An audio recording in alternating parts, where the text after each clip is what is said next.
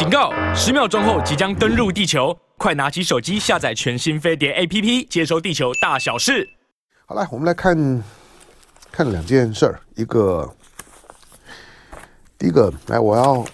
我要呼呼一下台台湾哈，在台湾台湾地区的我们的听众观众朋友们，那呃，外交部呢开了一个一个赈灾专户。就是台湾捐款土耳其的地震平台啊，那这个赈灾专的专户，那这个呢，呃，这个地震的平台呢，台湾捐款土耳其的地震平台上面有呃台湾啊中华民国外交部的赈灾专户，还有土耳其政府呢驻台北土耳其贸易办事处，还有呢 AKUT 的这个呃这个什么管道的整理。好，那因此，呃，当如果你对于土耳其的地震，因为我们说土耳其地震了，虽然虽然以人命的伤亡来讲呢，主主灾区可能会在土耳其，可是我跟你说，能够能够能够得到呢最需要救援物资的不在土耳其，在叙利亚。可是我我待会再再讲一下叙利亚现在的现在所遭遇的惨况哦。可是当我看到看到这张的。这张呢，呼吁就是说大大家呢对土耳其呢救援的，呃，这一张啊里面呢有有三个账号，包括的外交部的台湾的外外交部，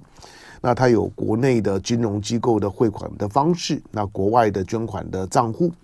好，那你都你你都可以在呢网络上查得到，或者是呢呃台北驻台北土耳其贸易办事处。他们的脸书的粉丝专业也发文表示，土耳其政府目前开放三种管道接受民众的善心捐款。好，那你可以呢在这个驻台北土耳其贸易办事处的粉丝专业当中呢可以查到，那这几个管道，包括土耳其的红星月会啦、土耳其的宗教事务局啦、土耳其的灾害应变管理署。好，那他们需要呢驻台北土耳其贸易办事处呢需要募集的物资的项目啊，包括冬天的衣物啊，因为当地现在。晚上呢是零零下的，不止对救援困难，对于压在瓦砾堆当中来讲呢，幸幸存的性命啊，要如何熬过这种的寒冬啊？呃，就算没有地震啊，都不忍；就算没有地震啊，要在这种的温度当中在晚上过一夜是不可能的。就是如果你没有足够的保暖衣物，在这种的温度下面，就算没有地震。你要在那个空间当中，在外头过一个晚上是不可能。所以，为什么对接下去的救援？因为黄金七十二小时过了，对接下去的救援的成果其实是很悲观的啊。可是对幸存者来讲呢，受伤者来讲，那还是需要很多的救援物资，包括冬天的衣物，大人小孩的冬天的大衣、保暖的外套、雨衣。你知道地震呢，在当时啊，部分的灾区是在下雨的。所以你看看到路上啊，就是说那些逃亡，我我我我昨天看了很多的这些灾区的影片了。那在部分的灾灾区一边呢，旁边的大楼啊纷纷的倒倒塌，整栋啊好像好像呢好像被被被这个被这个刻意的这个就是说的炸弹破坏一样，整栋稀里哗啦的这种的粉碎化的粉粉碎化的倒塌，那种是钢筋水泥建筑物啊，在面对地震的时候呢，最糟糕的情况。好，那但是呢，当地还部分地区还下雨，白天下雨，晚上呢在零度以下。那你知道雨雨水会是从这个，就是说呢，会从瓦砾当中呢会渗进去的，渗进去了之后呢，里面如果还有幸存者，那要泡过雨水，晚上呢又又是零零度以下，甚至于呢接近零度十零下十度的低温。你你想也知道呢，那个会会是一个怎么样的感受啊？所以瓦砾堆还在瓦砾底下的呢，我们就先不想了哈。那个想想起来都都觉得很惊悚。可是幸存者呢，尽可能的帮忙。那雨衣啦、靴子啦、毛衣啊、长裤、手套啊、围围巾啊、帽子啦、袜子啊、内衣裤啊等等都非常需要。其他的帐篷、床，那这个呃睡垫、毛毯、睡袋、保温瓶、手电筒、尿布哈、卫生清洁用品等等呢，也都是需要的。那另外呢，土耳其的志工搜救协会，就刚刚讲的 A Q A A A K U T，那这个 A K U U T 啊团队呢，他们曾经在一九九九年的九月二十一号啊，台湾九二一大地震的时候，来到台湾呢协助救援。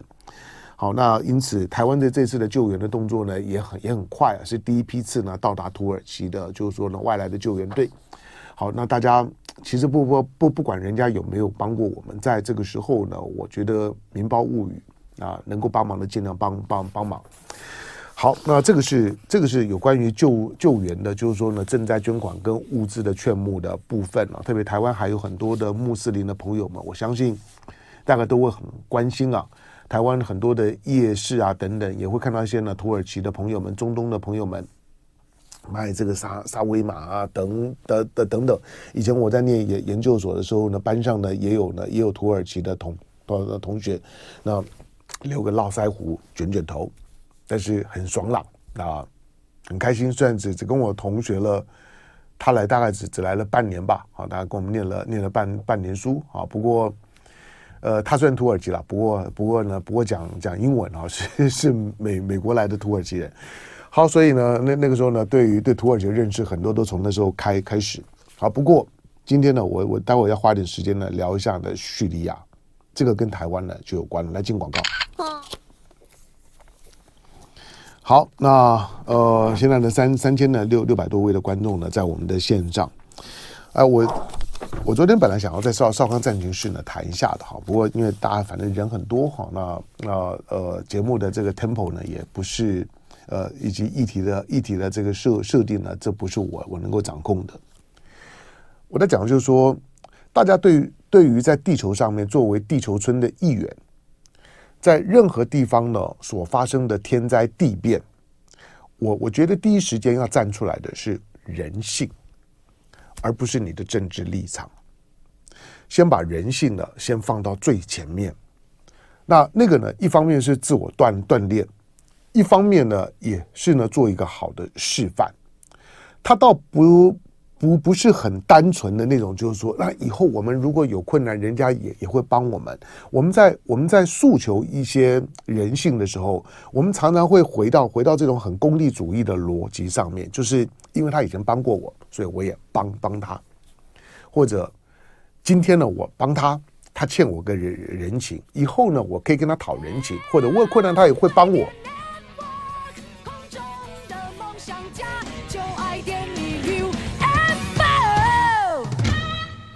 好，来回到呢，飞碟的魔王飞碟早早餐。我刚刚讲就是说，在这种的，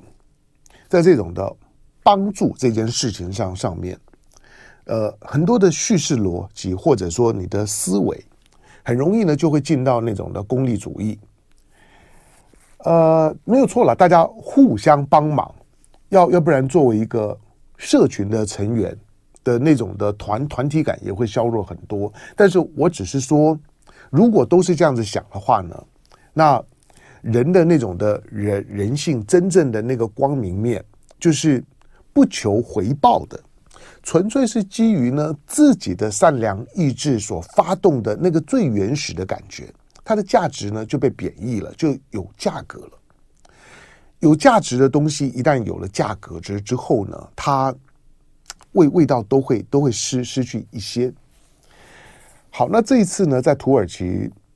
边境啊，虽然我们我们说土耳其大地震，但是这也同样的也是国际的叙事当中来讲的一个很大的盲区。土耳其的可及性比较呢 reachable，可及性呢比较高。那土耳其毕竟呢，它是北约的成员，它在它是欧亚的路桥。那尤尤其土耳其跟跟乌克兰这么这么近，老实讲，在黑海的周围，虽然还有罗马尼亚啦、保保加利亚啦这这些的这些的东欧国国家，可是黑海的周围最重要的国家就三个，就俄罗斯、乌克兰跟土耳其。当这个当大家呢全力的去为土耳其去提供救援的时候，它有时候是一个。很大的反差就是，我们对于土耳其，我们愿意付出很大的代价从瓦砾堆里面救出一条人命的时候，我们都很很开心。我们多救了一个人，不管他小孩或者他他已经被压残了，不管怎么讲，总而言之，只要从瓦砾堆里面呢救出一条人命，他都会成为国际媒媒体宣传或者说报道的重点。那那表示有一些呢人人性的光明面呢在在里头，大家看了会高兴啊，觉得啊虽然死了这么多人，现在现在估估计呢 可能已经一万七千人死亡，但是因为现场都还是大量的瓦瓦砾，所以呢底下这些呢死亡的亡亡者有很多是是是统计了。好，再加上这个区块在土耳其的南呃南部。土耳其的地地震为为为为什么这么严重？它这次双双主震，在相隔九十六公里，然后几个小时的时间之内，两个七点八的强震。好，那所所造成的那个伤害呢，当然非常非常大。那因为在南部，同时这又是这又是埃尔段，就是土耳其总统的票仓，他的老家。那因此他自己就会对这个地地方呢，会有很多的救援。那土耳其因为它是它是地震的家，台风的家在关岛，地震的家在土耳其。土耳其是欧亚非三个陆块挤挤挤出来的欧亚陆桥，以前不不认识的，这个借的这个机会呢，就稍微的简单的地球科学呢科普一下。那它是土，它是地震的家。好，那当它当它变得灾情惨重的时候。它的能见度呢，一定会比较高。可是对照于就在隔着黑海不远的地方的乌克兰，乌克兰现在的现在的巴克穆特也也也好，的周围，就乌东的这个战区，每天大量的死亡。乌克兰估估计现在在战场上面，绞肉机里面死掉的乌克兰的军人十几万以以上了。十几万以上了，即将要满一年。你对于那场的战战争，大家不断的投入，不断的加码，觉得为了打赢这场的战争，再多的人命的的的这样一个消耗，填在那个战场上面的绞肉，每一天现在呢，可能都都都是呢几百个，就是年轻生命的消失。大家觉得打，继继续打，没有人真心的想要去调解这场的战争。可是呢，对于呢隔着黑海。的地震救出一条人命的时候呢，大家呢秀苗苗这么的珍珍惜，你你不觉得那个反差非常非常大吗？我们是如何看战争的？我们是如何看看灾灾难的？战争是是比地震的那个灾难更可怕的灾难，可是对那个灾难，人为的的灾难，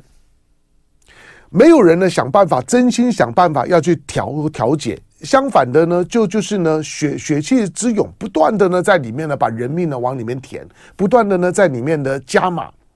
那打里面呢，充满了各各种的阴谋算计，甚至于呢，不惜呢，不断的升高，都无所谓。可是呢，对于隔隔着黑海的土耳其的地震。救援当然是对的，救出一两条人命的时候呢，大家呢这么的开心，而且是发自内心的开心。可是对战场当中每天填下去的人命，难道只是因为他们穿着军军军服死亡了之后，我们的那种的人人性的那种的悲悯感就打折了吗？就变掉了吗？我不会言我自己作为一个军人子子弟，我反战；作为一个和和平主主义者，也没有什么虚荣。但但但是呢，也没有也没有什么需要呢隐隐藏的。今天所有的所有的战争，不管怎么样的战争，它都是不道德的。不管是谁开了第一枪、第一第一炮，战争一旦开始了之后，它都是不道德的。那今天呢，要如何去减少、减减轻或者呢阻止这种在人性当中来讲最不合理，但是呢视而不见的情况？在这场的灾难里面，为什么没有人这样子讨论呢？隔着黑海的两个地方，北边的乌克兰消耗的人命更多，可是呢，大家不断的往往里面把人命呢往往里面丢。南部的土耳其的地震天灾，大家呢这么的珍珍惜，花这么大的人力物力，想要去救一两条人命出来，你不会觉得莫名其妙吗？这些大国。那种的心眼，人人性呢，一旦被鬼遮眼了之后，两个场景距离这么近，可是看不到。好，我们不用不用讲乌克兰，我们再往南拉一点点，这场的地震不是只有在土耳其，还有在叙利亚。我前几天呢稍微谈了一下呢，阿勒颇，因为呢，在在叙利亚靠近土耳其边境的这个阿勒颇，它在过去是个大城，它的人口最多的时候跟台北市差不多啊，大概两呃两百万，最多的时候大概两两百万。现在可能剩下呢，经过呢这些年将近了十年的叙利亚的内战了，现在大概大概大概大概剩下可能可能几十万吧。那阿勒颇呢？之前在 IS 呢在作乱的时候呢，它也是重灾区之一。那个那个地方呢，是很多的民民族呢混混居的地方啊。那个地方真正的问题可能还不在呢宗教，真正的问题呢是在那种的民族跟的国家主权的边界当中来讲，见不得对方好。好，那昨昨昨天前天。你不管在国际媒体或者台湾的媒体当中，你都看到了那张的照片。很多媒体把它摆在头头头版头。我我现在手上没有没有报纸了，你会看得到摆在头版头的那张的照片。那张的照片呢，是在层层的瓦砾的这个碎片当当中，你看到两个两两个小小的头呢卡在那个那个瓦瓦砾底下。那个运气真好。上面的那个水水泥块呢，层层的压压压压下来，底下的水水泥块呢，也都已经碎成一地了。那两个小姐弟，姐姐呢七岁，弟弟呢更更更小三四岁，弟弟躺在那不能动，姐姐头朝外。两个呢被挖在瓦砾底下呢，动弹不得。那张的照片呢，令人动容。跟另外一张的照片呢，一个幸存的爸爸。坐在那瓦瓦砾里面，手上另外呢一一只手，他的左手呢牵着一只从瓦砾里面呢伸出来的手，那个那那只手已经没有生生命了，是他的女儿，跟那张照照片一样，那个那个爸爸已经你想也知道已经没有眼眼泪了，一个幸幸存的爸爸握着一个死去的女儿的的手压在瓦砾底下。我相信，我如果是那个爸爸爸，如果真的办办办得到，我我宁可跟我跟那个女儿呢换过来，女儿在在外面，我到里面去。我我相信啊，人人性在在这个时时刻大悲的时刻，都会有的有这种。如果可以，我宁可压在里面。第二选择就就就是，你为什么不把我也压在里面呢？让我呢跟我的女儿一起走吧。好，那你回到呢那个呢那个呢小姐弟的照片，我我我假定大家都看到了那那张的照片，那张的照片不是在土耳其，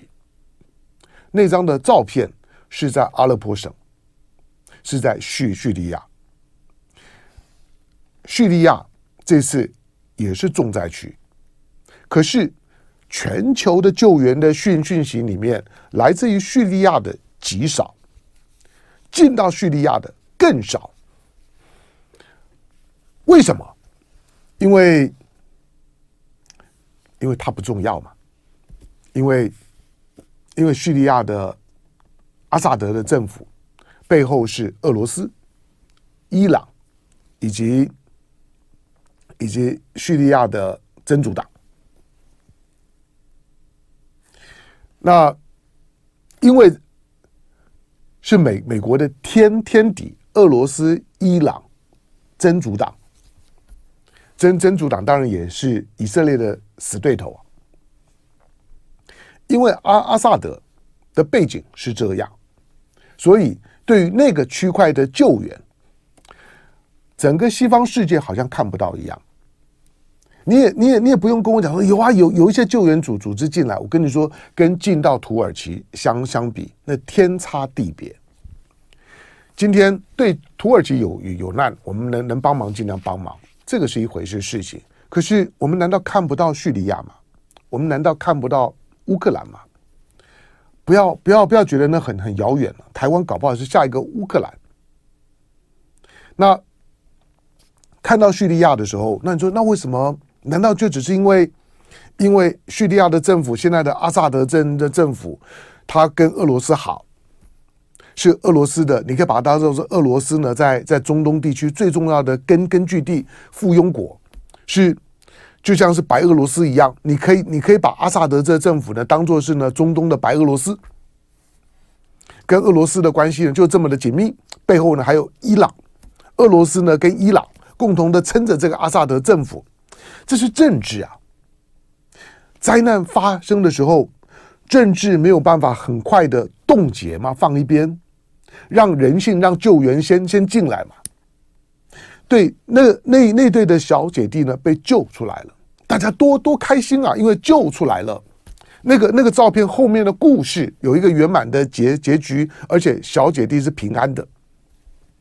那个七岁的小小姐姐的讲那段话，我假定你也听到了。她她对着呢，找到他们在拍他们的媒呃媒体，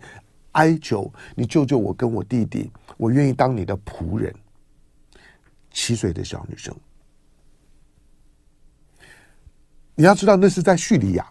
在靠近土耳其就边境而已。阿勒颇就在土耳其的边境上面，但是在土耳其那那边，全世界的物资呢都往土耳其走。